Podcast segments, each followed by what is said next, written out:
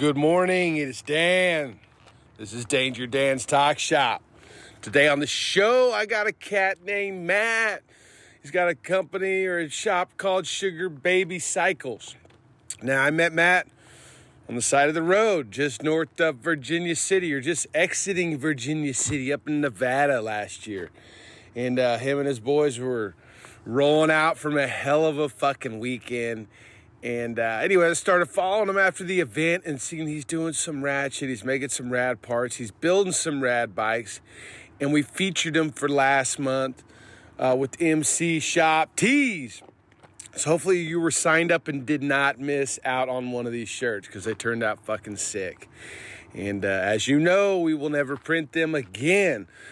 Uh, me and Matt talk building motors, traveling solo, and the bike that he's building for Born Free California later this year. So enjoy this fucking podcast. Go sign up for MC Shop T so you don't miss another shirt.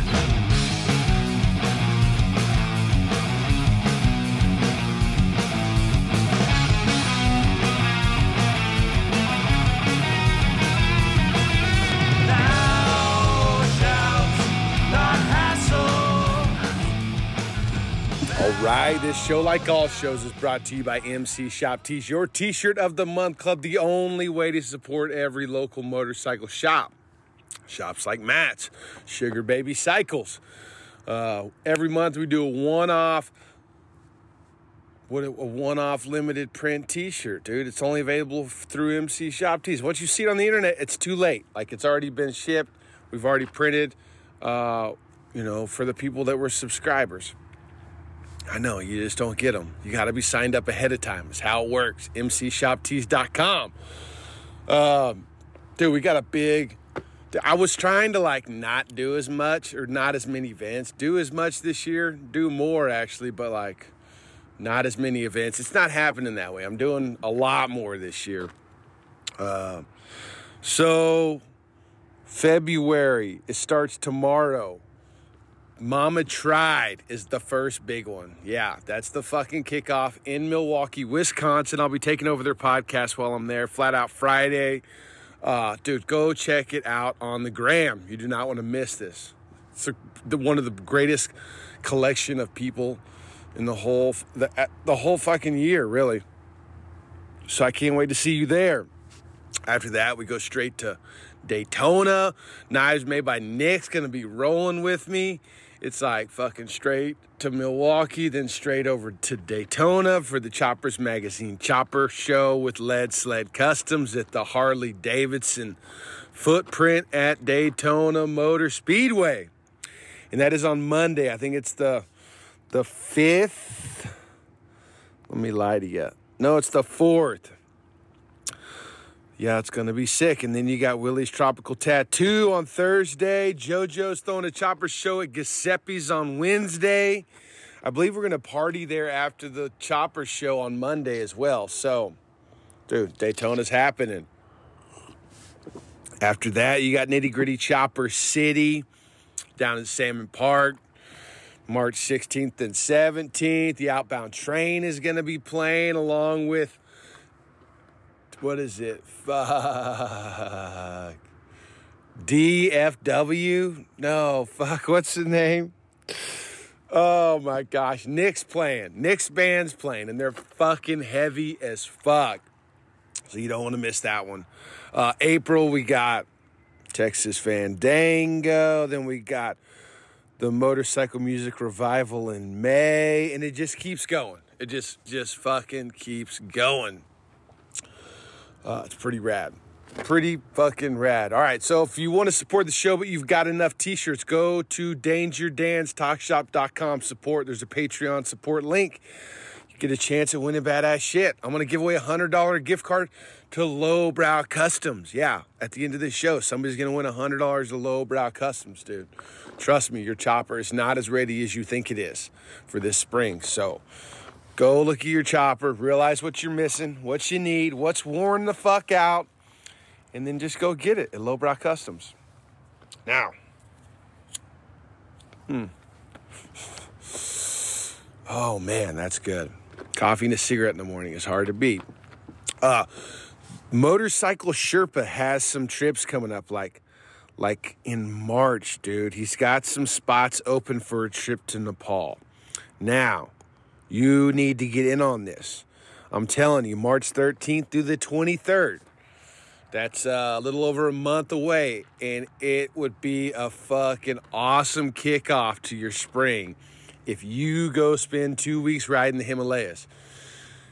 It's fucking incredible. Go to motorcyclesherpa.com, check it out. Uh, if you have any questions, don't hesitate to reach out to me, dude. They do tours in Bhutan, India, Mongolia as well. If you have any questions or you just want to see the dates, just reach out. I got you. I got you. Um, dude, I got some sweet podcasts lined up uh, Mama Tried. You guys are gonna be fucking stoked. I'm gonna be all over town doing them at different places. It's uh, it's gonna be fucking rad, dude.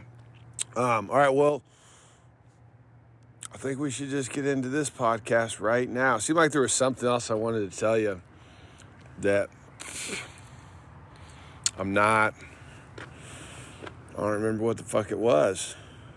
Huh. Well, I guess that's it. Here's Matt from Sugar Baby Cycles. Oh yeah, give me some more of that. A little bit of talk, a little bit of uh.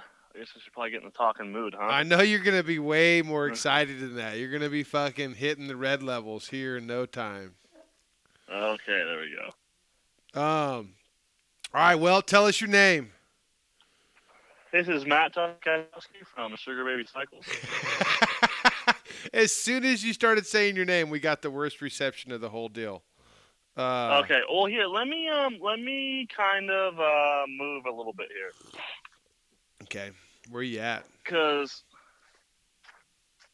cuz I think maybe if I get on my Wi-Fi, my phone reception will be a little more consistent. I'm like in the middle of the woods. Oh, sick, dude. I, I almost went up and sat up in the woods, uh, and then I realized that my family wasn't at home, so I'm in the kitchen now. Where do you uh what's your well I guess yeah, I was gonna ask what's your what's your place is like. Dude, my place is uh I used to live in the country and now I live in the city. Uh not quite, but it's it's surrounding us. Sure. Uh the people that are evacuating your state have uh so, yeah, they have shown up in Weatherford, Texas. There we go. Let's get some politics involved right away. Um, let's see. Sorry, my phone is like not. No, it sounded good. You're sounding good. I, Okay, I think it let- was Let literally. me just get on the Wi-Fi because I just like that'll just make our lives. Okay, so there we go. I'm on the Wi-Fi. Theoretically, this is going to be better. Yeah, we'll see. This fucking sounds amazing. What are you on? An iPhone, Cool. iPhone, Android? Speaking of politics. I gotta tell you, I, dude, I even have I have AirPods. You know, like I don't know how I lived before AirPods. oh, I haven't done it yet. Uh, Yeah, as like as analog as we all want to be, um, it's, they're pretty sweet. I mean, it frees up your hands pretty fucking good, doesn't it? Mm-hmm. Especially when you got loud equipment around you. So you're out in the woods right now. Is your shop out in the woods? Yeah, we live out in the mountains of a Santa Cruz area, Okay. so you know there's kind of these redwood forests that are um, that we live in. I'm pulling. I'm. So I I'm, was get I'm pulling it on. up right now. I want to see it on a map. I haven't been to Santa, Santa Cruz area? I don't think so. I mean, I've been through there, but uh, Carmel. No, dude, I haven't. I mean, maybe years ago. Like the last time I rode bikes up there, I was in Monterey. Uh, sure. Yeah, I mean we're like an hour north of Monterey. Yeah, we we stayed pretty much south of there. It was an AMCA uh, road run, and it was Okay. sick, dude. I mean, it was like I took my wife out there. It was, dude. We had so much fun. That's a beautiful area. Yeah, it is beautiful. I love it. I mean, down through Big Sur. We went across, uh, you know, that mountain, the mountain range that kind of runs by the ocean. We like took some military, old military ranch road. Yeah. across that and like and then it was like switchbacks down to the ocean. You could see fucking whales breaching in the distance. Oh, it was fucking sick, dude. Yeah, I mean, I that was my first riding experience was in like Big Sur. No and I shit. was like, this is it. This is what I want to do. Yeah, I want to just keep doing this for a while.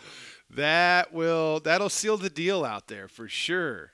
When was that? Yeah, it was probably when I was about nineteen. Yeah, what were you Um, on? Yeah. Let's see, my first bike was a 1981 Suzuki GS 1100, like a big inline four Japanese muscle bike. Fuck yeah, my first bike was Um, a Suzuki GS 750. No, is it GS 450? Was it like an 80s or a 90s or Yeah, something earlier? no, it was like an 80. I think it was an 81 actually. Yeah, so it'd be the same year. Yeah. Yeah, I mean, it, I mean, that, I mean, when you don't know any better, it's the best. Dude, I mean, being Um, able to ride a motorcycle. I mean, and at that point, I didn't have a license or anything. Like it was all just, you know, back roads everywhere. Do not get fucking caught and run from the cops if you see red and blues. Yeah. Well, you know, I, I was lucky enough to get my license. But I remember getting pulled over with a girl on my bike, uh, like really early when I was like 18, and you weren't supposed to have any passengers.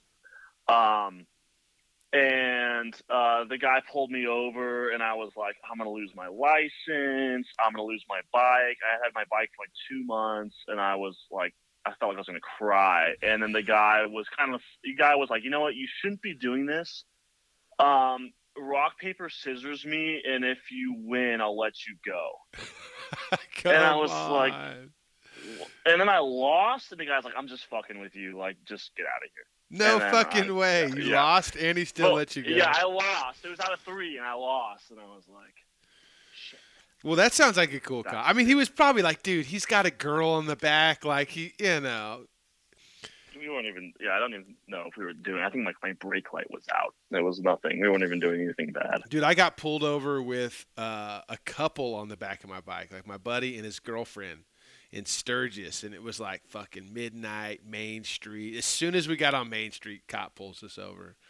He didn't even Sure. fucking mention anything about two people on the back of the bike. He was just like, "Man, you guys are so lucky taking that girl back to your campsite." he ended up being a creep, but he just let me go. That yeah, I think was- that's a bunch of bunch of the creeps out there, but whatever. We'll leave the politics out of it. Yeah, uh, dude. So, so Santa Cruz. Did you grow up right there in Santa Cruz? You surf? No, I um I grew up in the East Bay. You know, so East Bay of like uh Oakland on one side, San Francisco on the other. I grew up in like Hayward area. Um I've never surfed. Everybody I know here surfs. It is true. You, know, Yeah. you go places, you go places, and people are like, "Oh, I heard everybody surfs there," and like they actually do. Um, but like I'm not really super comfortable in the ocean, so I don't. It kind of, you know, it kind of freaks me out a little bit. Well, dude, there's a lot of fucking you know chopper history right there in the East Bay. Oh, for sure. Yeah, I remember uh, getting uh, one of my first motorcycle frames from a buddy, and it was like an old Century frame. It turned out where they were making Century frames uh, like like five blocks away from where I grew up or something. I just had no idea. No shit. Um, yeah, a bunch of cool stuff. yeah, there's. I mean, I read the East Bay Dragons book. I can't even remember. Yeah, I read that a while, a few years ago. But in uh, oh fuck the book Chopper, the American, the history of the Chopper by uh, oh what's that fucking man? That dude's name. He's a fucking. He's a goober, but he talks about how like ape hangers originated, you know, in the colored clubs in East Bay. You know, those dudes started running the first ape hangers out there, which I thought was fucking. Yeah, cool. I, I got to brush up on my East Bay Dragon stuff. I'm just not really a big uh, chopper history kind of nerd, you know? Neither am I. I it, it intrigues me. Yeah. Uh, you know, all that uh, history altogether intrigues me, and you know, there's not a lot of it like easy and readily available to find, but you know, it's definitely deep. It runs deep out there. Yeah. Oh, for sure. I mean, didn't the, the East Bay Dragons are still like a fucking operational club out there at this point too, aren't they? You know, uh, to be honest with you, I I don't know. I you know I moved out of there when I was 18, and at the time I was just barely getting the bikes. I mean, I couldn't have told you anything. You know, I, mean, I don't have a family. My my family isn't into bikes. Um, you know, it wasn't one of those like, oh, my old man was in a chopper club kind of. Whenever I hear people talk about that kind of thing, I'm like, man, what would that be like to grow up and your dad's a chopper guy, right? You know, or a motorcycle guy. I mean, I have I have no clue. I've heard both stories where you know their dad was a cool chopper dude, and then there's also like the yeah, I don't really know my dad, but he rode a motorcycle, and he'd come yeah, see my mom every once in a while. Yeah, you're going like we can do better than that. Oh, we can figure this out. Well, did you guys ride dirt bikes or anything? No, I mean I like I uh, nothing. I don't know what came over me. I was just like, you know what, life is really boring. Yeah. well, you're not surfing. You're out there with all those people. Like the next thing is motorcycles for sure. Yeah, yes, exactly. I mean, I'm going like, there's got to be something out here that's like lives up to it, you know? Yeah. So who do, who got you? Did your buddy or did you just go buy one on your own? No, I just I just was like, you know what? I want to get a motorcycle, um, and I, you know, and it was it's. I mean, I think when you grow up riding dirt bikes and you got buddies with bikes, it seems a lot easier. But I was like, man, I gotta buy a bike. I gotta get a license. I gotta get like a helmet. I mean, it all seems so simple now, but at the time, I was like, I was like 18, 19. I was like, I don't know what what I'm doing. I don't know where to, you know. I had like a I saved up. I had a job. I like cleaned RVs um, at the time. Um, worked for this like RV company, and I just was every day working, saving up my money, and then, you know, I kind of slowly accrued friends over the years that were into bikes. But for a long time, I was just by myself. It wasn't there wasn't bike people around. I just, I just was kind of by myself for probably two, three years before I really met anybody, and it was like really cool, you know, get Yeah. out on a bike by yourself. Dude, I mean, when I first started riding, I had there was some old dudes, you know, my buddy Greg, uh, and a couple other old dudes in the neighborhood. But I didn't know anybody my own age, and those guys didn't really leave the neighborhood. You know, the joke was they, you know, we called ourselves the Water Street Winos, where our blood alcohol uh-huh. content was higher than the miles ridden each day. Like they Yeah. literally would not leave the neighborhood. And at that point, I was like riding to California, but I never had any friends that were my age or even close to it that rode for like the first three or four years that I was on the bike. And did you get did you get out doing solo stuff, or was it uh, Yeah, stay in town for like while? the first couple of trips, I was actually in a band. And instead of riding in the band van, I was like, fuck it, fellas, I'm taking my bike. And I would just like meet the band at the gig. And we did the first big trip was to California. And like I had an 07 Softail and a, a lifter went out. It was funny. The old man down the street, who is he's a wizard. You know, he rode like a, a knucklehead for like 30 years, but my bike started making a ticking noise and he's like it's the front exhaust lifter. And i'm like bull fucking shit. You can't just you know he was just standing six feet away from the bike and was like I, and sure enough he was right. I took it apart. First like mechanical shit i'd ever done on something like that. Took it apart. The lifter was out. I talked to a guy at a dealership and he was like you better replace the cam chain tensioners while you're in there. So i did all that shit put it all back together and on a fucking prayer, I left and went to California, and that was like to find out if I fixed it or not, and it worked. And I- Beautiful. I, never stopped after that. And once I did that, I was like, "Oh, these things are easy to work on." Turns out the twin cams are easy to work on, and the older you get, the more, you know, the more it takes to keep those fuckers on the road. Yeah, the more you're not working with like a baseline, you know. Yeah, Okay, my you know these surfaces are flat. This hole is round. You know, you work your way into the the 2000s, and you're kind of going to say like, okay, I bet all these holes are round, all these surfaces are flat, and you work your way back, and you're like, you know what? I don't think any of this is flat. I don't think any of these holes are round. that's exactly right. Um, Like the tolerances got so good by then, like it's pretty much Yeah, plug or- and play, you know. Sure, just even just a lot of years of suck bang blow, you know, and and all of a sudden the thing. I mean, some of the cases we get are just are everything's warped, everything's junk. I mean, it can all be fixed, but I mean, like almost nothing. I, I don't I don't remember the last time we bought something that was like good to go when we bought it. Oh yeah, yeah, no, I got you. Well, so you didn't learn this shit fucking cleaning RVs, you know? Uh, and No. the Suzuki, I'm sure, didn't give you any problems. I'm sure it just like worked every time you pressed the button. Oh, it was beautiful, man. I had to go out every day, and never worried about anything. I'm thinking had a clean like 100 horsepower. Know? My Suzuki always Yeah. worked until I traded it for some like guns and drugs. Uh, but yeah. So where did you come up? Where, where did you go to school? Did you go to like MMI? Were you? Uh, No, I, I I did go to school. It wasn't motorcycle related. I went to school, and at the time, I just worked on bikes. And then, you know, I sold my Suzuki, and I had a string of other bikes. Um, you know, I, I had some metal uh, fabrication experience.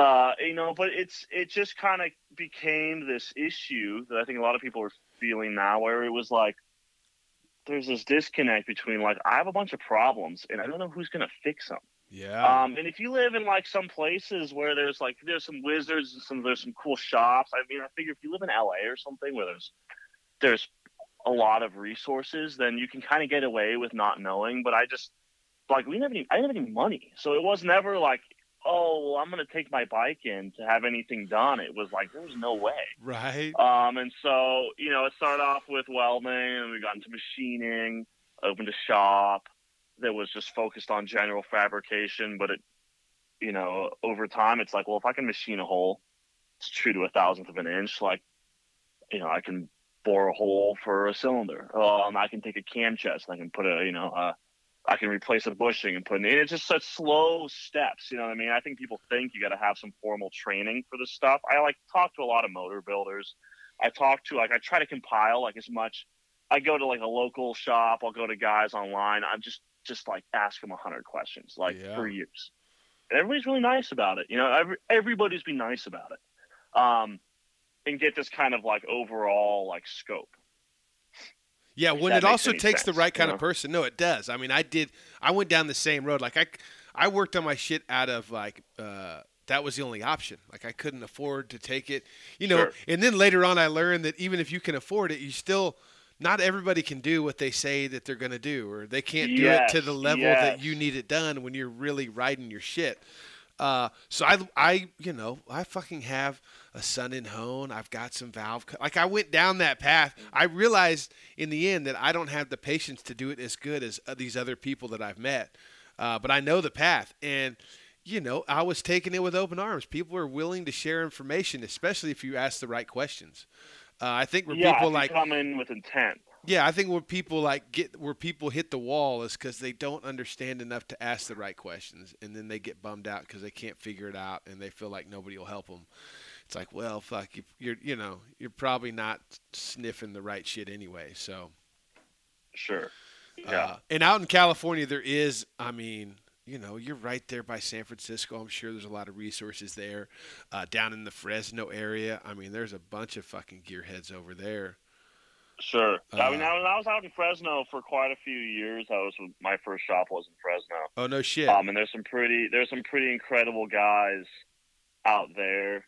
Um, but something I wanted to touch on that you just said is something I tell people all the time, which is like just because you got some local legend dude around you does not mean your work is being done the way you want it to be done right. and it sucks. You know what I mean? And it's not like a disrespect thing that I, I I'm not going to disrespect anybody, but it's it's just not like you know like the best some of the best work in the world you you can do yourself because at the end of the day these dudes aren't making enough money to really be treating your engine how you want it to be Well, and- treated, and or also- your parts. You know what I mean? there's also the aspect that a lot of those dudes stuff never gets tested enough like most people who end up paying to have their shovel head rebuilt they don't put over a thousand miles on it in a year you know so like Yeah. there's a lot of like, people that are that just- make a living and do this for a long time uh, but you know it's because their shit doesn't really ever get put to the test or really ran uh, high RPMs. And or they they'll look at people, they'll look at you if you walk in a shop and you say, "Man, I blew my shovel head." It's happened to us years and years ago. Buddy took a shovel head in. Um, at the time, you know, I was just doing more general fabrication, and and we were just sort of beginning to do motor work, but I didn't know enough to feel comfortable building his motor. And he had his motor built, and then we had a receipt, and then a couple years after, we went and we said, "Well." there was some issue. I don't remember what it was, but we took the receipt out and we looked at his motor, and there was multiple things that the guy was like, "Yeah, I overbored this." I go in, I measure, and I'm like, "This is a stock bore." You know, of the breather gear, um, Oh. uh, like there was like you know there's certain things where you're going like these and i'm not saying that these dudes are doing i shouldn't say that there's a bunch of incredible motor builders i just you know people i think are getting taken advantage of a little bit by certain characters where it's like they know you're not going to open up your motor take a micrometer out and you know and measure certain so they're going to tell you yeah we that's four hours into doing this job it's you know 400 bucks i mean you know it's Oh, disappointing yeah. but i think it happens you yeah, know Yeah, yeah, yeah. I'm sure it does. Uh, yeah, you know, the best job is always done by yourself. maybe It, it- yeah, well, it, it, maybe but it does. the first time, but maybe the fifth, maybe the fifth time. you know? yeah, yeah, yeah, absolutely. Uh, it it does take patience. You know, like what I've, like I said, I came to realize that I just don't have the patience as much as I, other people. You know, that can like that can sit there and do the job right without getting frustrated and fucking chunking a wrench across the garage, and also like having the right tooling and the setup. You know, like the guy that does my motors Sure. now, uh, Boston Billy B&V Racing out of uh, Metairie. He's got so many jigs that he's made over the years and tools that he's made over the Oh, years. yeah. Like you can't, you you couldn't just start building motors and do it to the level he's doing it at the speed he's doing it. Like they don't Oh, absolutely. eat with all the money no. in the world like you because the shit is not available and he's not selling his shit uh you know maybe you could find a sh- you know it's just not gonna happen uh and you know and it took me no, a while to like no, for sure. to find that and also like uh you know be able to afford to make that happen uh but No, it, it's definitely not a thing. I'm never, you know, I also go like bite my tongue a little bit. It's not like, oh, everybody should be building their own motors. yeah yeah It's just this kind of thing where, like, I mean, we buy tools that make money, and we, we're, you know, we I mean, We but that's what I thought here. originally. I was Yeah. like, I'm not a real biker unless I can fucking do everything in here. Like, I wanted to be able to, you know, fix anything that might possibly break. And I spent a lot of time Sure. and a lot of money trying to figure all that out to find out that you know there's other ways to do that. But you have this doing it. understanding now that Exactly. you with your bike. Well, and and you Can go into appreciation. shop and sure. I mean, I, I remember asking people, "Hey, what's the best thing? Like, like, can you send me a resource? I want to build my own bottom ends. You know, like, what's the best thing to read that teaches me how to build, you know, a Harley Davidson? Get yourself a shovelhead or a panhead factory manual. The panhead's even better. Even if you don't have a panhead, yeah. it's kind of the same tech. And they go through everything. I mean, every conceivable piece, bending your rods straight, truing your flywheels. They do everything, and then and you don't even need to have the tools. You read some of that, um, and then when you go into your motor builder, you know, you go to your motor builder, you buy a bike, and you hear that tick. I mean, the you know your front cylinder um, exhaust valve, like you said, is the most common one to blow out. It's the worst angle. yeah, You know what I mean? Um, and so it's like you all of a sudden have this little, even if you're not going to replace it, you can go into your motor builder and you both have a little bit of a mutual respect for each other, and and he knows he should do the work right. And I mean, yeah, I mean that's what it's all about. It's not about having all the tools and doing it all yourself. I mean, it, that's Yeah. not feasible, you know. Well, and I, it also people. gave me an appreciation for the pricing. Where at first, you know, if somebody would have told me how much it was going to cost, I'd be like, you know, what the fuck? Now I'm like, that's cheap, dude. You know, if I were Yeah, to do it, yeah, like, it would oh, take oh. me so many hours to fucking get everything meticulously measured and cut to the right fucking specs. Uh, this is a great deal. For sure. Yeah. Yeah, yeah. Oh, I want two hundred bucks to you know, um, you know, do a set of valves. I'm going like. Sometimes I hear some of these prices and I'm going like, man, it's like a, you know, it, we're I, I'm using like ten thousand dollars worth of equipment to do a two hundred dollar job for myself. I'm like, is this really a good deal? I Uh-huh. can just have someone do my valves, like, uh, Well, and you know, and a 10 lot of shops end up doing that. You know, they find they find Yeah. what they specialize in, and if they have somebody convenient that they enjoy working with that can do the valves, or you know, at least bore cylinders, you know, and kind of Uh-huh. Sure. outsource some of that shit, or outsource all the motor work for that matter. You know, uh, Sure, yeah. my guy, he doesn't.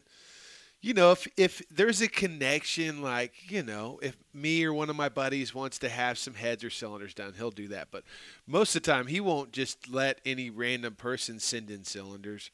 uh, because sure. he doesn't trust them. It's like you know, you're why are you sending in cylinders? Are you telling me that your heads are fine and your bottoms end, ends fine, but your cylinders aren't? You know, like a shop you can at least trust, but then you do the cylinders, you send them back to this guy, and he puts them on some blown out fucking rod bearings, and and then he's like, "Oh, you blew up my bottom end with the cylinders you did." It's like, "Oh fuck," you know? Yeah, it's just this this puzzle, and you realize working on other people's. I mean, you know, we don't do a ton of work on other people's bikes. We do, you know what I mean? But I at the end of the day, it's like this huge puzzle where you're going like, I mean, it just takes a couple people also to, to you know give you a bad name or something. And I mean, if your bike's eating uh, pistons, it's yeah, like like you're saying. I'm like, well, are your rods perfectly straight? Yeah, you know. And then I put I hone out your cylinders and I send you back all your stuff, and I know it's correct. And then those seize up after a couple thousand miles, and all of a sudden it's yeah, it's my fault. And you're going like, it wasn't really worth it for a couple hundred bucks for you to walk around town. No, you know, luckily we haven't had this problem, but I'm always afraid of it. You know? Yeah, well, it's definitely,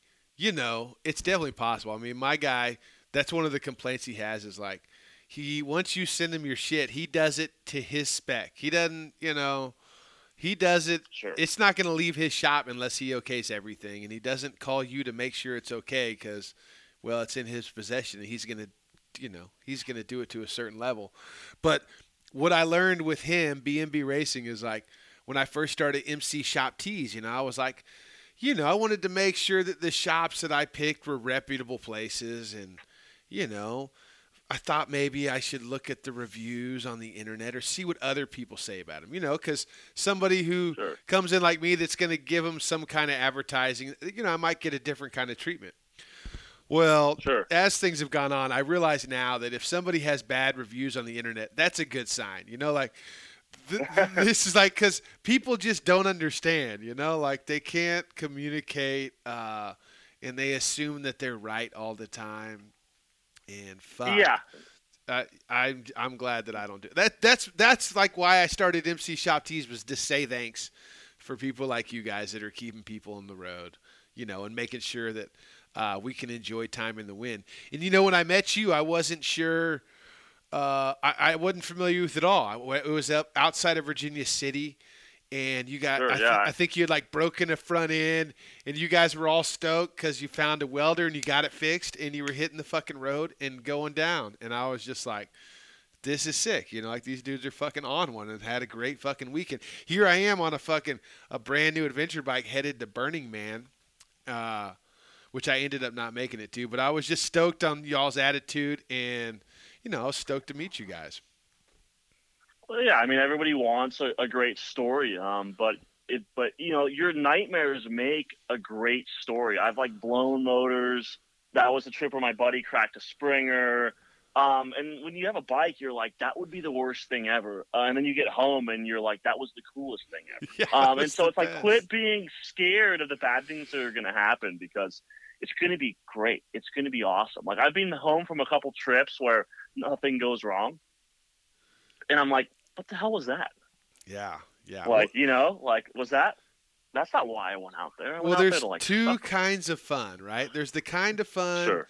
that you have in the moment, and it's like you're like, oh, this is sick. We're you know we're riding down the road. The bikes are working great, and then there's the kind of fun that's like not fun in the moment, but it's fun to look back on years later. You know, like riding through a fucked up storm with your buddies, like being able to see your boy going through the same shit as you. It's like it's miserable in that moment, but you'll talk about that and remember that forever, way more than you will the trip where everything worked right and it was just beautiful. Sure. And then the feeling of like, you know, like I like to I mean the feeling of fixing something on the road is is unbeatable. Yeah. I mean that's like you just like you're you're covered in sweat, you're covered in grease. You've had this like you've had this issue for 4 hours, you're on the side of the highway. You're so hungover. Please God, get me out of here. That first 10 minutes on the highway after you fix it, it's like that's it. That's Fucking what you know what I mean. gold, Like it's it's it's so good. You know. I mean, I remember going from on my bachelor party, and uh, it was a really simple one, but I just broke a clutch cable. I was like, God damn it, you know. And I was on my 69. I broke my clutch cable. Um, I found this weird little like hole in the wall, like Asian garage, and the guys were super sketch. I went to a shop and they had like wire, and I just bought a piece of wire, and I went back to the shop and was like, "Can I borrow even like soldering equipment?" And they helped me out, and I got this wire, and it was like hours in the sun, and I was just like brutal. It was brutal, you know, and it, but it wasn't that bad of a fix, so I knew I was going to figure it out. Yeah. Um, you know, and then we and I'm but it's like my bachelor party. I'm going, man, we want to go out and we want to party, we have fun. We were there for hours and hours. Um, I was probably like four or five hours from home. Yeah. I fixed the clutch cable, fire the bike up. We're outside this like biker bar called Ligorio's. It's like in the Central Valley. So there's all these dudes that are driving me absolutely crazy. Um, like you know, like there's all these like big daddy, like soft tail kind of guys who like want to say that they were riding bikes, you know, like 30 years ago, but like they weren't, you know, and they're just driving you absolutely nuts. yeah. And there was a dude who was bothering me, and I'm like, dude, this is it. Like, we're either gonna get in a fight or we're gonna get arrested outside this bar. Like, I'm freaking out. Like, just shut up. Like, leave me alone. Fix this. Go down the road. I'm like five hours from my house, and randomly we run into my my mom blew a tire in her car, and she and uh, I, I hadn't I had no idea she was like in that area. In that I mean, We were like five hours from where I grew up, and I'm driving down the road, and I'm like, that looks like my mom, like on the side of the road. But I'm That's like, it's not my crazy. mom. Like, why would why would that, why would my mom be out here? I turn around, I pull up. She doesn't even know who I am. She's like, "Who's this dirty guy like pulling up to me on this bike?" I take my helmet off, and she's like, "Why are you here?" And I'm like, "Why are you here? Why are why are you on the side of the road?" And she was just kind of taking a little trip up the Sierras. Uh, Blew got a flat tire, and just because I'd broken down, our timelines aligned, and I ran into her for a bit. Oh, so it was just a little funny, sto- little funny stories like that, you know. Yeah. That's awesome. So you guys got to fix your tire for her? Yeah, she, you know, it's funny. It was this like little, uh, it was this guy, this little Mexican guy uh, that was like from AAA who was helping her, and it was like ten bikers rolled up and came to talk to this lady. And You could tell the guy was like, "What is going on? Yeah. And why do all these dudes come? And then why are they all like taking pictures of her? Why is that one guy like kissing her? Like that's kind of weird, Oh, you know? I'm just stoked that. I see my mom. You know, I'm like, hey, mom. Know, so Yeah, dude. It's uh, it's all Mhm. the road will provide. Um, yes, you know, you know, you probably know that mo- more than It More than does. mo- I mean, it provides people, it provides parts, it provides good times. Uh, you know, when I was riding that Pan America through South America, it was going so well, or the bike was working. I'm cruising, and and finally it broke, and I it, it uh, left me stranded, and it ended up being like. So, like, I would have missed. I would not have had to rely on the people. I would have not to gotten to stay at these people's houses and been embraced uh, by them and their friends and their family and gotten to like break bread with them at their like I would never never have gotten to do that with those guys if it wouldn't have been for my bike breaking down. Uh, yeah, of course. I- which was you know, and that happens. Fuck every time I break down somewhere, I meet somebody. You know, if you're, Yeah. you know, especially when you're not with your boys, it's like you ha- you end up relying on somebody, cl- you know, close by that you didn't know before, uh, that you end up getting to know and becoming good friends with. It's the, an- the solo amazing. trip the, the solo trip provides like people like none other i mean like riding with your friends is incredible and i love it but riding solo or doing long distances solo is like there's no comparable way to to get into some really weird stuff No, dude, Um, it's uh yeah and it's amazing the headspace that I get into, and I, it's been a while now since I've done a long solo trip. Uh, used to be pretty common, multiple times a year, and but you know, the first couple hundred miles, you're you're thinking about what you left behind, or did you pack everything? Uh, you know, and then it's like then you start thinking about where you're going and what's coming up, and like you know wherever you're headed, and then at like sure. you know 500 to a thousand miles you you soak into this like this zen place where you're like you're becoming one with the bike and the road. You've already thought through all the bullshit in your head and you just like fucking zone out. You just like get into that space that's it's pretty fucking amazing yeah yeah i mean it's it's um it just it just seems like you you become more approachable maybe people come up to you in a different way Um, you know, like the same thing you're saying though. I mean, I've been I've been to people's houses, I've been to parties, the things that like when you're in a group, even with a couple guys, it almost never happens. Like No, I mean, I can't right. remember the last time I've been with like two or three guys and we've stopped somewhere and like some people will be like, "Yo, we're having this party," and you go out to this place, to this incredible time, and and I mean, the, and it's like if you're with if you're with a couple people, like I'm not sure why, but I mean, I don't think it's I don't know if it's ever really happened to me. But Mhm. then you know, I probably I took the same as you were saying to you know, um, probably maybe once or twice a year I'd try to get out for like a week or two solo, um, and and just immediately you're going like, this is weird. I mean, a lot of weird stuff's happening really fast, you know. Yeah, well, I think a lot of people uh, find it very strange. Like people used to always wonder, like, why I was going by myself. Like maybe thinking somebody was wrong, or like I didn't have any friends that wanted to go with me. And it's like, no, like this is like some people can't figure out how or why you would be able to enjoy that. Uh, which is what kind of gets people to approach you more. It's like, oh, you know, because people are nice, you know. It's like, fuck, this guy's here by himself. I bet he wants some company. Yeah. It's like, well, you know, I could take it or leave it, you know. Uh, but Sure, peop- yeah. you are more approachable. You know, a couple of fucking two or three bikers is a lot harder to uh, approach than, you know, one dude by himself. Absolutely. Uh, and that's one thing, you know, I noticed, especially like in Mexico, when we when I went to Mexico the first couple times. The first time I was just by myself. Second time I went with my buddy, this old man, and he's like, not only is he approachable, he's approaching everybody and every fucking stray dog. Kickstart Mike, shout yeah. out to you. Uh, but then I went through the the a couple times later with a big group, or not a big group. There was like five of us, and nobody comes up and talks to you, dude.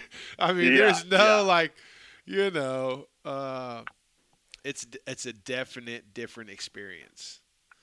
Uh, so when you I- get I out, when you go for a solo ride, like where where do you go from Santa Cruz? You go north, you go straight east, you go.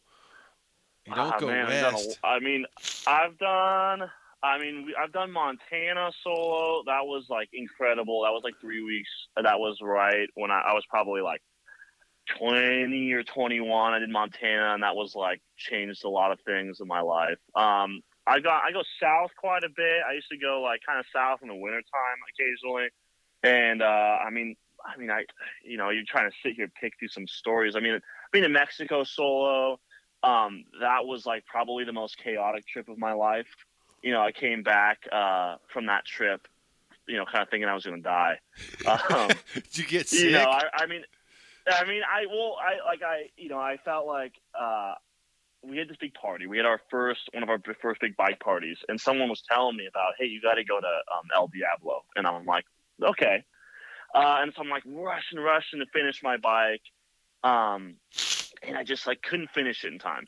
And I was like, ah. and then I, you know, I was like, remembered I had this old dirt bike, um, but it was like a street legal. It's like a like a Honda XL 600 from like the 80s. oh fuck it. And! I was like, you know, what? I, I, and I love that bike, man. I, I probably bought it for like 900 bucks, and it was a really great bike. But I mean, I was like, you know, what? this could be the perfect little Baja machine. Yeah, I'm gonna go to El Diablo and I'm gonna ride this. You know what I mean? So I, I hop on and I ride down south from Fresno. I'm like, I'm gonna make it to the border, you know, by the next day, and I just completely blow the motor in like Bakersfield. Um, I mean, like it was like one of the most catastrophic. Like I was riding and it immediately just sounded like there was like a ton of washers in a coffee can. Um, and I would, and it just, I was like, okay, so that's bad. And I pulled over, the thing was smoking. There was like just like chunks of piston inside the case. I called these guys for a dirt bike shop, and I'm like, dude, if you get me, pick me up, I'll sell you this bike for a dollar. Um, because I had my title with me because I was going to go into Mexico, and everybody told me, you know, don't go to Mexico without paperwork because you know they get sketchy about that kind of stuff. yeah. So I sold these guys my bike for like a buck. I got in the bus I made down to San Diego, and one of my buddies was like, "I feel so bad for you, dude. Like, take my FXR." And I had like never ridden really a modern Harley. I only had like older Harleys. I get on this bike. I get down to Mexico. It was just like probably like this is a you know was this wasn't the last El Diablo. This was a couple back. You know. I was so hot, man. I mean, I just like I just remember telling people you're crossing over the border there's like a midget that's completely spray painted in silver paint, like throwing, you know, flaming uh, bowling balls in the air. People's bikes are smoking. There's like dudes on the side of the road, like oil, water. You know, people are just like freaking out everywhere. I'm like, man, this place is pretty rough. Um, you know, I make it all the way down. I don't know anybody there. Uh, I get, I, you know, you roll into San Felipe and it's just immediately like beach. Let's get a margarita. Let's, you know, just get the Fucking We're parties having a great on. When time. you make it to what is it, rupees or kikis? whatever it is, Yeah. it was like, oh man. And then from there, I just made a series of really poor mistakes, and I woke up on the beach, and I was like, I didn't know where I was. I was like so deathly hungover, and I go and find this guy, and I'm like, dude, can I please sleep in your palapa? Those little like, those little like structures that are like above the beach. Oh, you yeah. know? And the guy's like, sure. I'm like, I don't want to mess up your stuff. Can I just please sleep in your palapa? And the guy's like, no problem. And I go up there and I just like face down, like I think I'm gonna throw up, like my heart's racing. I just I, I lay down, I try to go to sleep, and I wake up to this big old dude, fully patched up, kicking me in the side. He's like, What the fuck are you doing in my palapa? And I'm like, Your buddy said it was okay for and he's like, I don't have any buddies here. Like, Oh, what are you doing? Are you like were you messing with my and I'm like, ah and I'm like, I can't see straight. I'm like, I have no idea what's going on. The dude like gets me by the back of my shirt. I like stand up. I walk down. There's like eight of these dudes, all patched up, like ready to go. I'm like trying to work my way out of it. I just kind of walk away. They're all like yelling at me and stuff. And I immediately run to one of my good buddies, and he's like, "Come back to my place. There's a pool. They've got like fresh fruit. They like sat me in the water." and I was just like, "Oh, thank God!" And then you know, it, the the rest of the party devolves on from there. But it was just one of those moments where it was like, "How did I get myself into this?" Yeah. You know, Yeah. um, if I was with a bunch of buddies, it would have been I would never have done it. But you know, and I hated it at the time, but you know, it makes for a decent story a couple years after. yeah, dude. Yeah, wrong palapa. I mean, that's an honest Wrong, mistake. It fucking sure. happens, dude. I'm, mean, I was like, dude, you- your homie said I could sleep in here, and he's like, I don't have any homies. And I walk down, there's like eight dudes who know him. I'm like, like you have some homies, but like I don't really want to talk to these dudes either. These dudes are like ready. You know, you know how Mexico is. Like this, this dude's ready to go down there. Oh, dude. So well, it's definitely it's definitely no joke. yeah. The on the way to it was it this last year? Did, did it? Yeah, this last year when we rode the ferry over to uh, the bottom of Baja from Mazatlan, dude. There was like 400 motorcycles on the ferry. It was filled with fucking bikers, all from Mexico City and uh, Veracruz and I mean mainland Mexico. And dude, we ended up like, dude, we fucking st- we did not even sleep. We just stayed up and drank. They were buying like uh, these flats full of beer. I ended up getting in like arm wrestling competition with these dudes. It was, we were And fucking the local on one. dudes are great. I've, I mean, the local dudes, at least in my experience, have always been great. You know, super nice guys. They're super stoked you're there. It's more the guys that are coming from the states that are Oh. like, you know what? oh, this wasn't a motorcycle club from Mexico.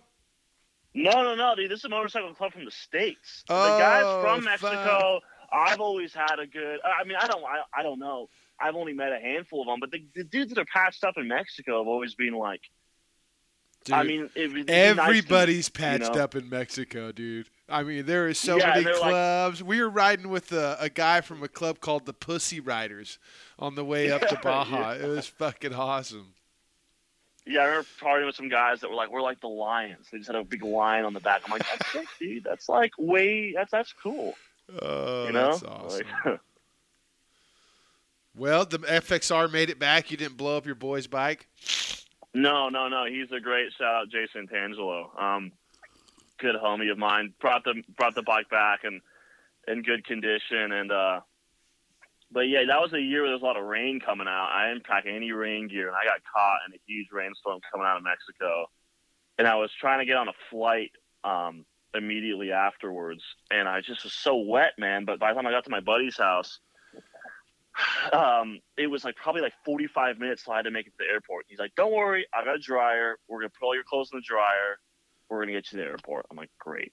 We put the clothes in the dryer. Like 45 minutes go by, and my clothes are like super wet, but like maybe a little warm. And I was like, oh, dude, like, what are we gonna do? so I go to my buddy's other buddy's house, but he's, you know, I'm like six foot four. I'm a kind of tall guy, and and uh, my buddy's probably a good foot shorter than me.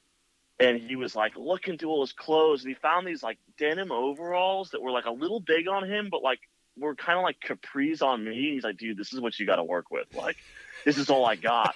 and so I showed up to the airport with like no bags, like nothing, and like wearing this little tiny overalls. And my buddy drops me off, and he's like, dude, you look like you've been shopping at Baby Gap. And I was like, just get me on the plane, dude Just get the fuck out You of know, here. get me on the plane.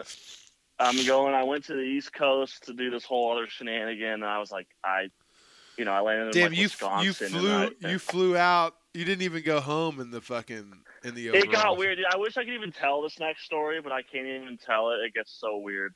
Um, but yeah, I, I got an, like this weird emergency call in Mexico that was like, "You gotta do me a favor right now, and you gotta fly." And I was like, "Okay, I, I'm, I'll do it." And so the whole week, I got home, and, and I got home, and my wife was like, "What has happened to you?" And I'm like, "I, I don't even know what to say." Uh, oh, that's awesome. but- But FXR home safe, you know, you, me home safe, and who knows who has my dirt bike now? You know. Oh, that's awesome. Yeah, I got a fucking 77 XT500. I would love to take it to Baja.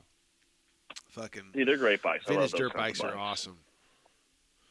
I fucking love it. So Montana, dude, I uh, I didn't ride Montana until a cou- I guess it's been a couple years now, but dude, Montana is fucking great. It's incredible, yeah. You know, like I guess I was just like it was the Lolo run. That's what it was. Uh, up there through Glacier Park, Flathead Lake. Oh man, yeah, that's fucking beautiful. All through Idaho as well. Did you do that Montana on your chopper? Um, yeah, it was one of my first bikes. It was one. It was one of my first bikes. It was one of my earlier bikes that I had. Um, and it was, you know, I kind of envious. Had a couple of my buddies do a big, like, month long trip, and I was like, man, I really want to do that. And I was like, you know, I'm just gonna do a solo one. And I, you know, it was probably about three weeks or so, and I just went, you know, all through Idaho, Montana, a little bit of Wyoming. Um, slept outside every night. Even that was back when I really didn't have any money, so it was like, I mean, the idea of a hotel was like out of the question, and just you know, like 20 days, you know, or, or you know, 25 days or whatever it was of just every morning waking up in the middle of nowhere and starting the bike, and I mean, it was. I mean, it just like changed the way I kind of saw things, you know. Yeah, fuck yeah. It- dude. What was your camping setup like? Did you go a tent or a bedroll? What'd you no, do? I I hate I hate tents. I always bring a rain fly because you got to have something right.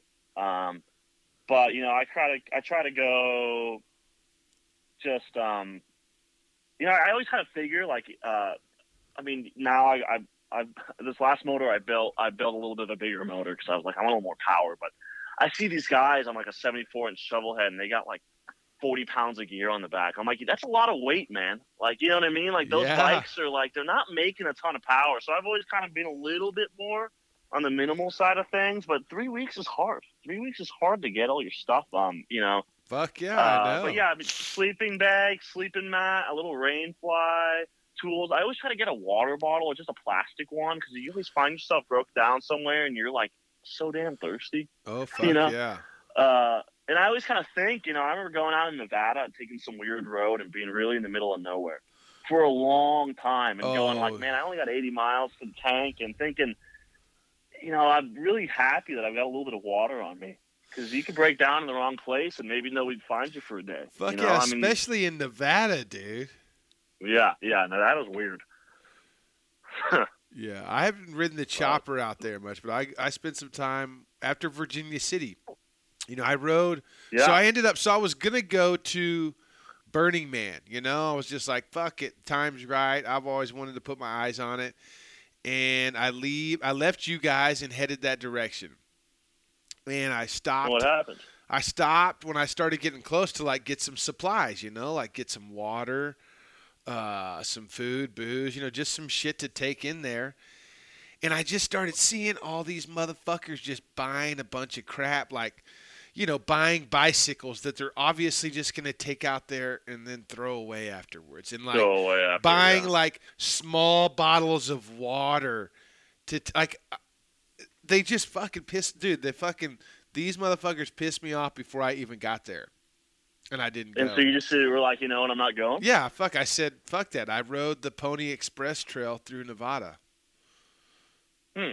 yeah they- Yeah, I mean, I've always like, I've, yeah, I mean, I, everybody hates on it. I've always thought like, you know, uh, I'm not gonna go, but I always thought I want to see it. yeah fuck I mean, yeah I'd see anything. I'm not gonna be too proud to go see something, but uh, I just then you start meeting the people, and you're like, man, what are you guys doing? yeah like i just started seeing the people that were going there and i'm like i don't i don't, I don't even no i'm not going to hang out with you motherfuckers and luckily I fucking didn't go because remember it rained like a motherfucker and everybody got stuck there this Oh, year. Yeah, that was. I remember reading that. On, you know, man, when I used to clean RVs, that was the worst. Oh shit! Um, man, those things come back like that. Outside of them is like completely like dirt red, and these guys and the inside's trashed. Um, that's like you know, uh, I remember that week whenever we would come back from from Burning Man, and I was like, damn, I hate this job. Yeah, fuck, I bet so, dude. Yeah, no, it ended up being rad. I went through Nevada, so you know the loneliest highway. What is it? Interstate or not interstate, but oh, Highway it's like 50. eighty something, I think it's 50. or maybe fifty. Okay, Yeah. yeah. and I think that's the one I went through when I was like kind of being like, this is weird, man. Like, where is everybody? Yeah, it's sick. So n- next to that, even more weird is a fucking dirt road that's like the old fucking like the trail that they would run horses when they would go from Missouri to uh, Sacramento by horse to deliver the mail. And it's like the last remaining spots of that uh, Pony Express trail go through Nevada and Utah in the dirt. And it was neat. it was pretty sick. But uh, I had just ridden the the Colorado BDR, which was like crossing mountain passes and rivers and like climbing mountains, and this was like Sure. two track. Like you could see the mountains, but it was for a hor- it was to get through as fast as possible. So there was like no real terrain. It was all just riding through fields, uh, which got kind of boring. So then I got Yeah, on Highway yeah. 50 and ripped it. Did you stop at a place called Middlegate Station? It's like a fucking little bitty like bar. There's a big parking lot, old ass gas pump. You can sleep in the parking lot. They got burgers and beer. Uh, I, you know, when I went through, I haven't been to Nevada much since. You know, I'm thinking back to when I went to like Montana, and and I, you know, I did I did a lot of Nevada when I went to Montana because it's the only way to get out of California up there. I mean, you could go north through California, but it's easier just to cut over east. Yep. Um, but uh, at the time, I was kind of like, I don't know if it was because I didn't have any money or, or if I was just kind of scared of people for some weird reason. But I really shied away from staying anywhere where there was like people or things to buy, you know. So I, I didn't, I didn't hit any great uh, cultural or drinking landmarks. Dude, this is a there was not anybody here. One other dude did show up at one point, but it's like, it's just a parking lot with a cool old bar, fucking fat lady making burgers on a fucking flat top that's probably been used for a hundred years. Got the right And season and you it, had yeah. to get you had to stop to get gas there if you were uh, on a chopper coming If- out if- that way. Yeah, if yeah, you but yeah. you know, you might you know, I don't know if you were at that spot, but that's that place is worth going to and just fucking st- show up late at night. And uh, there's actually like some sand dunes close by that I want to go back to at Hmm. some point.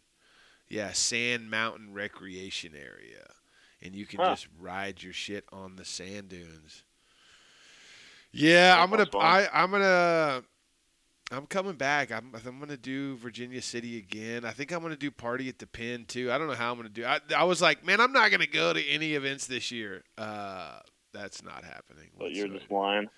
Yeah, I just Yeah, lying to that's lying pretty- to myself. pretty- I was not a big events person, but it, it does rub off on you. It gets pretty fun. Oh fuck yeah, it's great. I mean, dude, there's so many good events though. Like, it's hard to even decide where to spend your time because they're fucking everywhere. They're every weekend.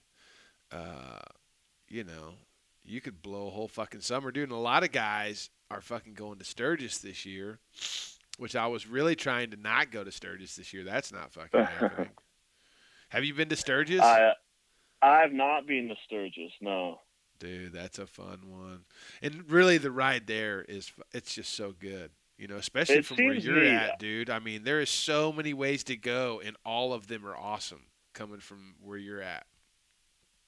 I know. Well, we're getting. I mean, that's the problem with this year. We're we're buckled down for Born Free, so I'm not even really sure how many how many events we're getting to this year. Yeah, Um, you are. You know, kind of getting holed up in the shop, but maybe try to make it out to. You know, Virginia City's pretty close for us, and it's a good time. And but I mean, before that, I'm going like.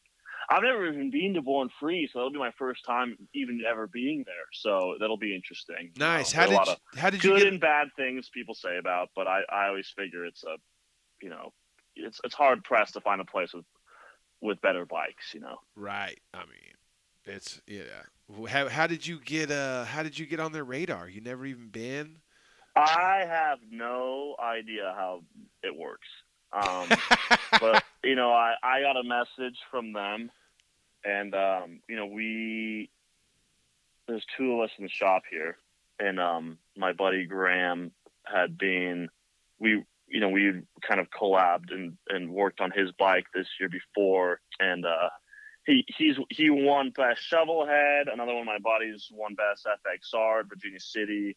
And I, we talked to a couple people, and then like maybe a month or two later, or something of the sort, um, I got this message that was like, "Do you want to build for Born Free?" And I was like, "Holy cow!" I mean, I mean, yeah, I do. You know, I don't even really know what it means, but you know, but if I don't, you know, I these, I mean, some of these dudes have done this for ten years. I mean, I, I don't, I don't know anything about it. I haven't even met anybody.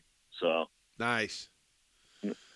Well, it's a fucking huge event. It's amazing how many people go through those fucking gates, you know, two or three days in a row. Fuck, my phone. yeah, I mean, we're excited. I mean, I, I, I, I want to see it. You know, and And it's got to be the- a great ride just fucking going down the coast all the way. You going to be able to ride your bike down there? I mean, probably not. We're bringing so much stuff.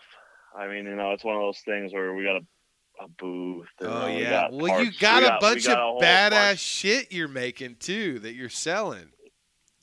Yeah, I mean, we want to just set up, and we got in the Born Free bike. You know, I won't lie about it, man. It's a show bike. You know, I've never built a show bike before. We build bikes to put on a good amount of miles, and I said, you know what, I want to build a show bike, and I don't have any regrets about having a bike that isn't going to log a ton of miles. Not necessarily my style, but I mean, it's this incredible time. And when else am I going to buy a, sh- uh, build a show bike? Yeah. you know um you know might as well build one for born free so you know it's we're gonna we're gonna have to take so much stuff down there that you know i mean maybe a couple of us will ride but you know there's a there's a lot of stuff that's got to happen between here and june yeah. so tell us what you're building. Anybody that uh, Well, we- if they haven't seen it before, give us a rundown. Well we're doing we're putting the well how do you even start huh? I have a huge issue with buying parts. Um i don't want to buy anything. And whenever i build a bike i don't want to buy anything. It's not against any other builders or any people that make parts there's incredible people that make parts. You guys should all buy them i don't want to buy them i want to make every piece. So we kind of we have a highly modified VL frame. We got a 51 pan head inside of it. We're cutting open the heads. We're going dual carbs. We're reinventing some um, fuel systems for the bike. We're building the front ends. You know, it's just going to be a very, and I, I kind of lack the wording for these kinds of things because I'm not really a, a history nerd, but I mean, we're just going for a real 60s, 70s classic show bike, but I don't want to like keep it too simple. I mean, we're going to be modifying a lot of engine parts. We're going to go with a lot of one off, uh, like a lot of one off pieces. Um, kind of mix some aluminum casting into it, machining. We're going to build the whole motor. Paint's going to be done in Santa Cruz.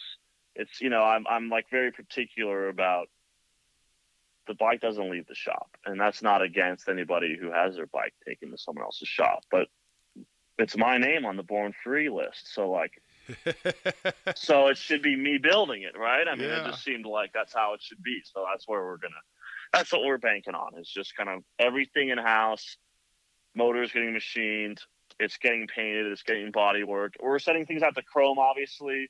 Um, that's you know, I'm not a complete nut yeah. but but yeah, I mean, I I think about it every day. Well, that's sick. Well, I mean, you have uh, you know, on your website, you got a bunch of air cleaners that you've casted. Uh, so I imagine you obviously have some experience doing that. I can't see what, can't wait to see like you know what you end up doing for this bike. Uh, and yeah, t- tell me about this tire inflator kit. Is it literally just like a little uh, adapter for one of those CO2 cartridges cartridges that fits on a, a tube nipple? it's it's a tire cracker. It's like uh, one side is a Schrader valve, one side threads onto a CO two canister, and uh, I just had this whole this epiphany kind of with my buddy where we all take tubes on our bikes because you never know when you're gonna get a flat. Yeah. And then I'm sitting there going like, what's the likelihood we're gonna break down at a gas station? Yeah, and have an air Um, compressor. and have an air compressor exactly. And then half their the gas stations air compressors don't even work. So so i just thought like you know and it's not a price gouging thing you know and we're going to hey for like 30 something bucks we're going to make a really compact kit and you can just fill your tire if you have an emergency you know? Because i mean the amount of times i've been stuck with something like that and just gone like you know I, if i could spend 30 bucks now i would you know, just Yeah. get it. But you know, I just it, it was a kind of thing where it wasn't like some revolutionary idea. I just sort of thought like, uh, why not make a little setup that you can fill your tires with on the go? Yeah. Save you, you know, save your ass when you need it. Yeah, I've seen, you know, what is it? The one that hooks up to the spark plug. I think uh, Prism makes one that it's an interesting product. I had no idea how it works. You know, Just like a compressor. but I, I should say I understand how it works, but I I'm kind of like, are you just like blowing a bunch of gas inside your tire. I don't know. you know. yeah, maybe so. I never thought about that. I, I don't I mean you know and I don't know maybe Prism has an answer for us like that um but but you know I just try to think let's keep this super simple let's keep it super cheap and the CO2 canister you know people go I've had people go well you can buy a bicycle pump there's these things that you can charge So can like, you use this as some- like a fucking uh can you inhale it as well? Well, no, I've got this question quite a bit. I mean, there's CO2 cartridges, and I and I like isn't NOS like a like Nitrous nitrogen or something? Yeah. Yeah. So I, you know, I don't think you're. I don't think it. Uh, It doesn't not the same thing. no, it's not the same thing. Sorry, party folks. Yeah. If you Um, want that, you just got to get a can of dust off. Yeah, yeah. I mean, yeah, you, can, you know, you can figure it out on your own time. Uh, now the clutch, the the modern clutch pressure plate. Tell me about this. The super clutch. You know, I uh, the the super clutch. Um, the pitch I've been giving people is essentially, if you've ever ridden an Evo and wondered why the clutch feels so good, or a twin cam or anything, because they threw out everything that they knew about clutches after like the shovel head. And I had a shovel head clutch, like a five finger, the ten little classic coil springs. I had those on bikes, and so some people they work. For me, it like it never worked. It just like it was always causing problems. If you have a hand clutch, you especially know that they're difficult to use. You know what I mean? They just and I just you know, and so it's not like uh I'm trying to explain to people we didn't reinvent the wheel here. We didn't we didn't invent this idea for this clutch. We took the modern technology that people that ride every day rely on yeah. and we just made it applicable for your bike. And the difference is huge. I mean, like you're not only putting way more power to your wheel, you're not losing any. You know, you spin the clutch isn't going to spin at all. When you come to a light, you pull it in. Your clutch is significantly more separated than it was with your OEM parts. So it's shifting's easier. dumping your clutch is easier. You can rely on the clutch being a really smooth entrance every time. Um, you know, and so I I just it was one of these parts that when we were in Mexico, I was breaking my clutch plates off, resurfacing them, and I just was thinking like, man, there's got to be something better here. There's got to be something in the price point for people that, you know, like I mean, I you know personally, I I just felt like you know the 200 300 dollars was a price point that people could digest, you know, and that Yeah. was like we bought really high quality products. We bought 6061 aluminum. It's all machined in house. I mean, we do all of our own work, you know. Um, we wanted to make it like uh, to withstand pretty much anything you could throw at it. Yeah. So and now it's just like a backing plate that holds the like the inside of that spring plate, and then um, I guess a pressure plate that fits over the fingers, right? So that you're essentially getting rid of the springs that would run in between the pressure plate and the uh, the spring plate, because I don't know what the fuck it's really called. No, I, I know you're right. I've had a couple beers. I probably should have explained exactly what it is, you know. But because there's nothing. I mean, it's you're running the same the same clutch plates, the same clutch basket. It's just like essentially three pieces, really, that you're putting on there in exchange for uh, two pieces and all the springs, right? Yeah, I mean, you're you're. We felt like it was important for one to not drive up the price, but to be able to use like the OEM clutch pieces that most people already have. Yeah. You know, I mean, like the clutch plate technology that you're getting that you have in your clutch currently is actually fine. Like if you go buy Alto clutch plates or Barnett clutch plates for a shovel head. That tech is like essentially modern, and so pretty much what we still use. It was the spring that was causing every all the issues, you know. And so you, it's a diaphragm spring is instead of ten little classic coil springs, it's this weird round piece of steel, a single piece. Um, and I and I wish I could describe it better, but it's essentially providing consistent spring pressure across the entire clutch. Yeah. So, you know, we over time we were just we've I mean this is our 10th version or whatever as we were learning about them. We were just finding that these classic coil springs that come like on your OEM clutch are sort of warping, they're pushing your pressure plate unevenly and so you get these kind of these these clutches that are lurching and they're grabbing and when you come to a light they're uh try to dragging you along, you know. And then the the most annoying thing for me was you go ride your bike for a couple couple hours and the springs get hot and they lose their efficiency. So I, you know, I kind of found myself like given really throttling on a bike when I was going, you know, 75 and feeling like my bike was maybe slipping a little bit after riding for a bunch of hours. Like when we went to Mexico this last year, I'm riding on the highway and in Mexico you want to go fast. I mean, why not? And I'm going like I just don't feel like I feel like my bike is revving faster than my wheel is spinning. Yeah. Not all the power's making it to the rear wheel. Exactly. We put a clutch, we put one of our clutches on. The spring pressure is significantly greater, and it doesn't lose any of its, uh, you know, um, spring pressure through heat. And you're revving your motor, you can feel the power translating to your wheel. I mean, that was like one of my biggest issues. Now, know, do you run wanted to one of those? Uh, what do you call that little piece that holds the clutch hub? The retaining. Yeah, the retainer. Yes. Yeah, I mean, you that's the that's the the little plastic piece that's sitting at the very back of your clutch hub. That whenever I meet somebody who doesn't have one, I'm like, "What are you doing? Oh, I don't Um, run one. You should run one. You should run one." I mean, but when you run one, then you got to take the nut off to pull the uh, the clutch hub off, that. Okay, so that is true. Um, and that's how I like. You I- know, I go through fucking belts. My shit's all fucking janky. Uh, But the nice thing is, I would say the nice thing about it is, I mean, those little retaining plates are really easy to, or not, I shouldn't say call them a plate, but those little retaining clips are really easy to pull on and off. It the weird thing, and you get this with old bikes, like they've got this mist, mystic stuff going on sometimes. I know guys with three and five fingers with no retaining clip or anything, and the clutches work. And I know, Yeah. yeah.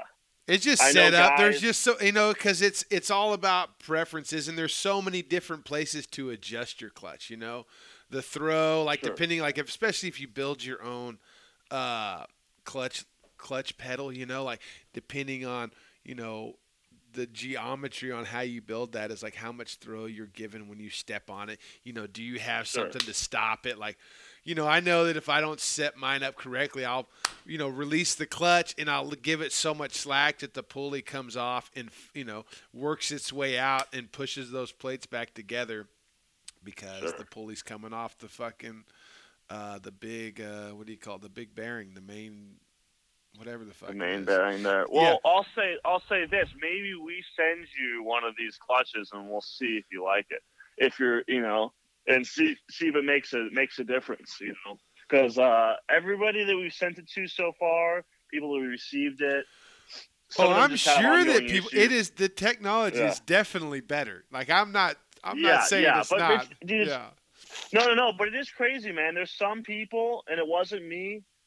Their three and five finger works, and I, you know, and I tried everything in the world that there was, um, and it just worked. And I, you know, and at the end of the day, I, I don't have an explanation for it, but Yeah, you I know, find a, a lot of thing. A lot of times people let those grooves get into those uh, those fingers, and then the plates don't fucking move correctly. they don't want to expand out. Yeah, 'cause- no, especially because sure. like, you know, when you got that that that motor kind of chugging along, and it, you know, you those noises that you hear when you push in your clutch, those are just banging on Yeah. those fucking fingers, you know, and fucking yeah, metal. they're rattling around in the the. sh- Chinese metal that you get these days is just not as strong as it once was. You know, like uh, old school fucking clutch, you know, three finger or five finger that's actually HD made back in the fucking 60s, 50s, you know, 70s is better metal than what comes, you know, in this in the Oh, white abs- box yeah, that you get today. absolutely. It's insane, no, absolutely. really. Uh, but no, it's a great product. I I can see exactly what it's doing, and it's got to be because you know, even though I've been doing and adjusting mine for years, like every you know, sometimes it does not fucking adjust right, you know. And, and since I got my bike geared so fucking high, like you, it's got to be dialed in right, or it's fucking, you know, it's catching. It's not just slowly engaging. Uh, you know, Sure. recently I've been running.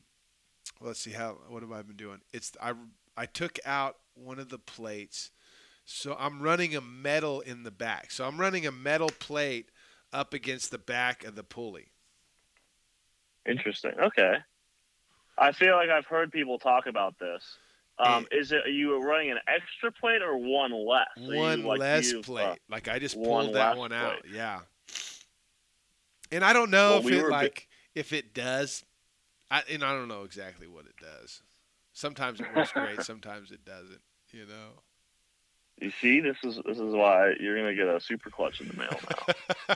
Me and my buddy Kickstart Mike will go back and forth all the time. Like, well, you know, one of us will think we've got it figured out, and uh, you know, they're just not as. And then things change Yeah, somehow. and then something Yeah. doesn't ma- let it work correctly. What kind of gearing are you running on your on your big twins? oh man, I I mean I always either you know bring up the sprocket size and the you know I, final drive sprocket to rear wheel. I'm always either bringing up the front sprocket a little bit and decreasing the rear, or you know uh, one or the other. I mean the bikes are geared too low Yeah. for how they are. Well, I mean, the If wanna roads back going- then were a little different than they are now. Sure, and you know, and if you want to go seventy, and I, you know, then that works. But I mean, I just kind of go like, I don't. My bike doesn't like it over five k.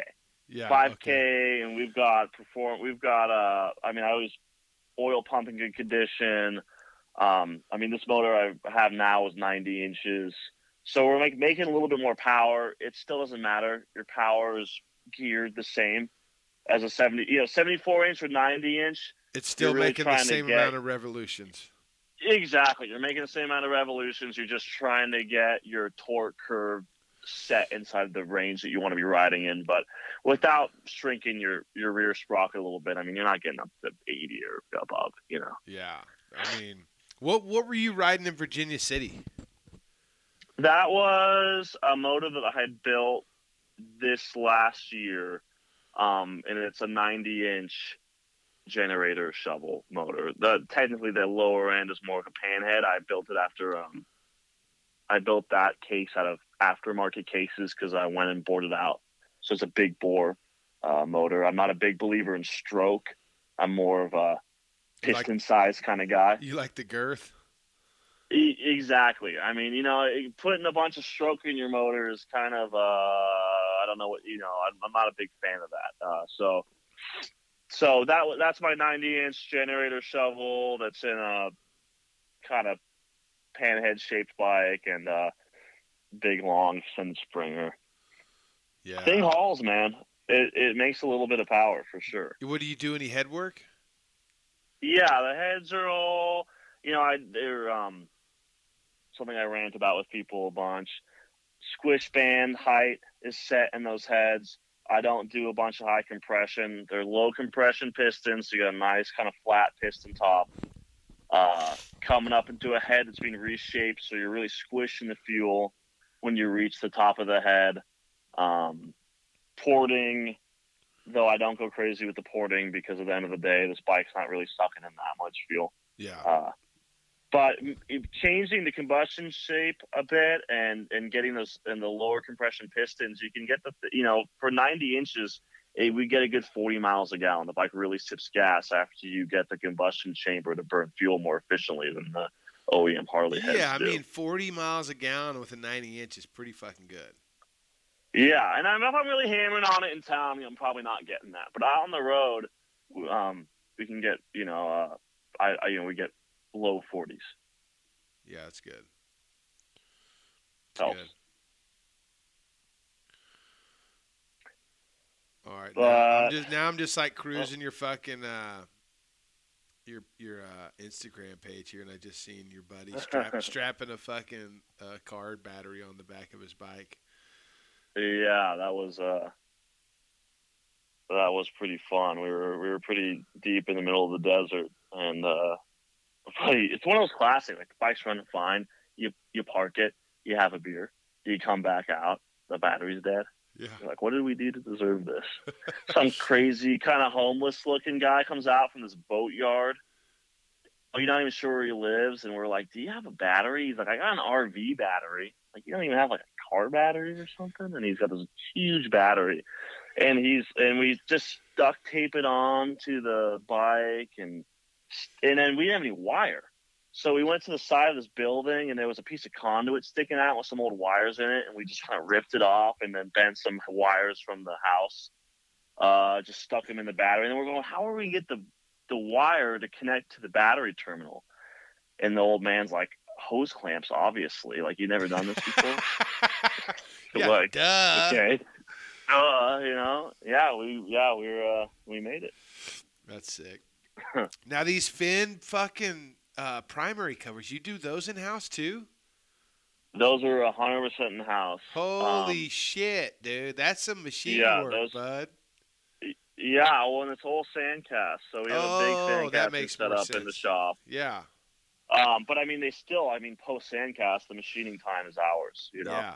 uh, they don't come out as pretty as people think They don't come do. out with holes drilled and fucking flat surfaces. flat surface no but yeah i was really proud of we were i was i was super proud of those we've been i've been sandcasting for for three you know i'm gonna say three or four years now and that was kind of that took a long time to get up to casting a piece that large Yeah, that's a pretty good sized piece, dude.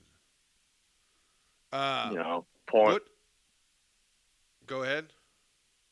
oh i was just pouring liquid aluminum's fun you know i mean that was what the business used to be all about Yeah, But, where do, what know, do you melt down? What do you where do you get your scrap aluminum? We we used to melt down years and years ago. I would buy scrap and we would melt it down. And at this point, given the quality of the pieces, we just buy 356 aluminum 356 and in in ingots that are designed to be, you know, it, you know, it's melting down old pistons and old cases is cool, but you're just not getting it consistent yeah, a consistent pour every time. And then you're outsourcing junk, and you're going, "What am I? Why am I doing this?" So we we just melt and get to this point. wow. How much can you melt at one time? Uh, less than people think. You know, I think absolute maximum pour we could do in the crucible size I have is like maybe like eight pounds of aluminum, which is a little bit less like those um those primary covers that you were looking at for early sportsters, or I would say about six pounds. Each one? Yeah, it's about six pounds of aluminum. Whoa. So- But you know, people always think the forge is huge, and I'm going like, the forge has got to reach a minimum 1,200 degrees. yeah.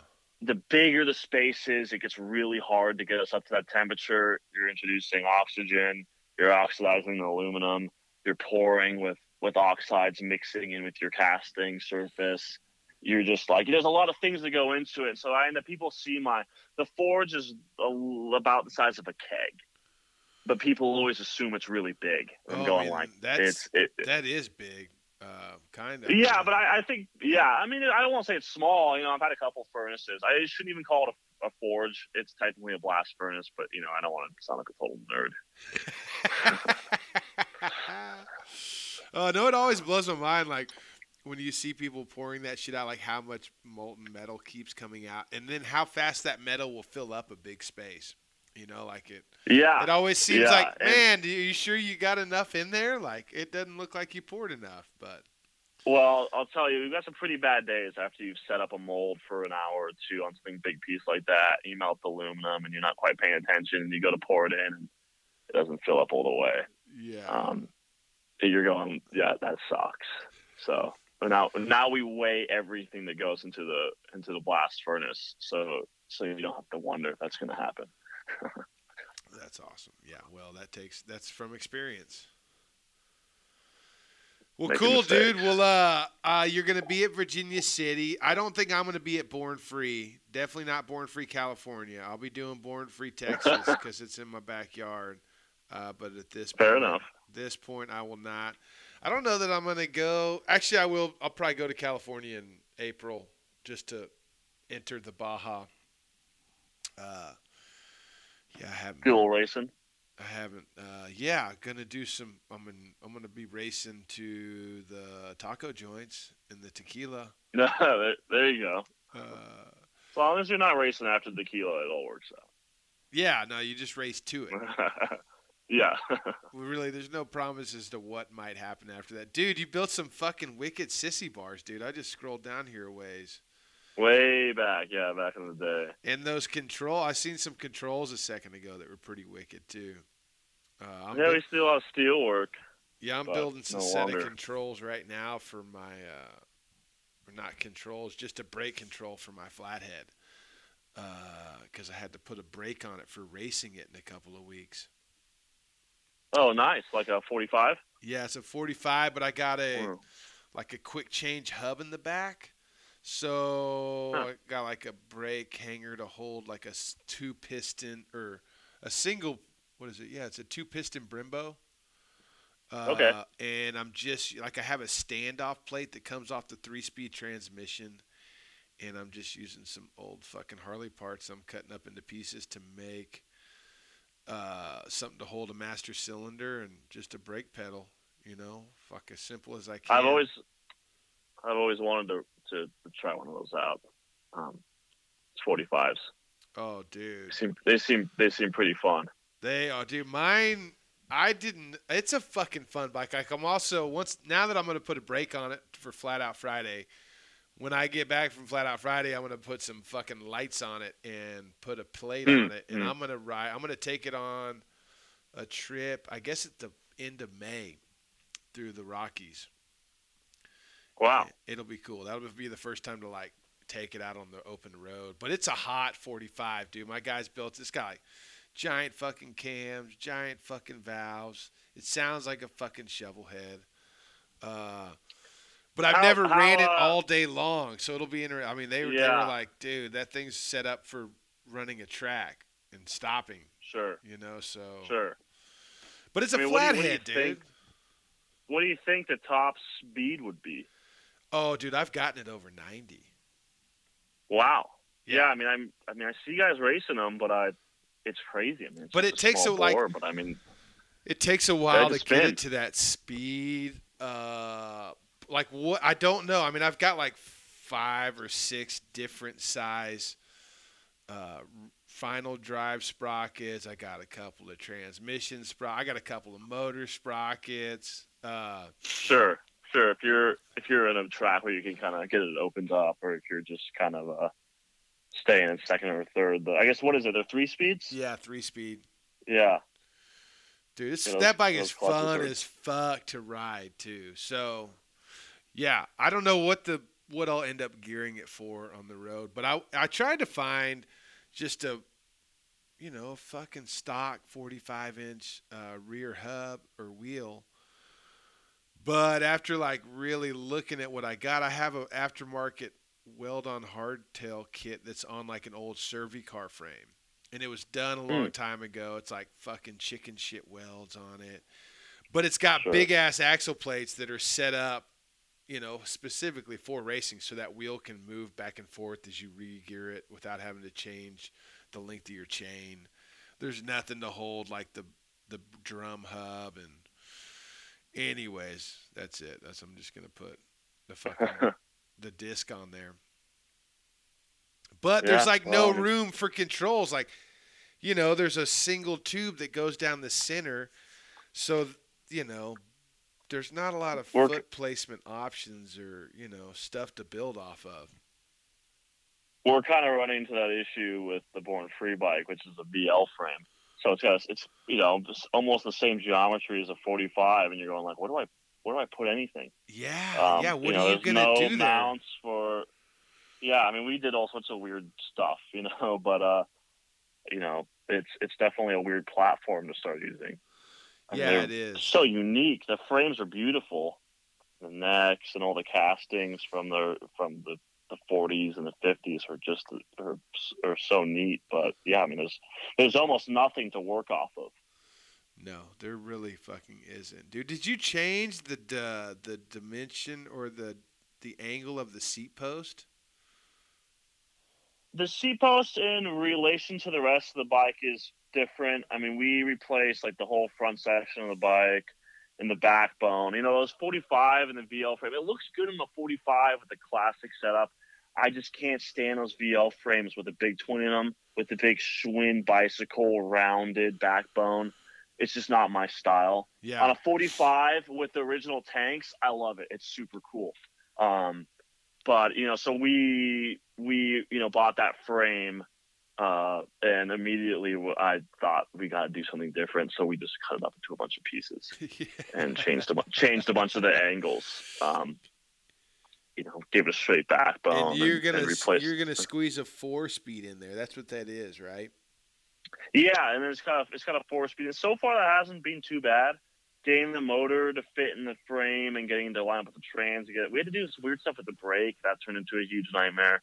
Running a K model brake with a big twin backing plate. The big twin backing plate shoes don't fit in the K model drum, so I had to like machine my brake shoes. I'm sitting there in the shop like cutting up brake shoes, being like, That's good. dude, like I don't Breathe know if this in. is like really.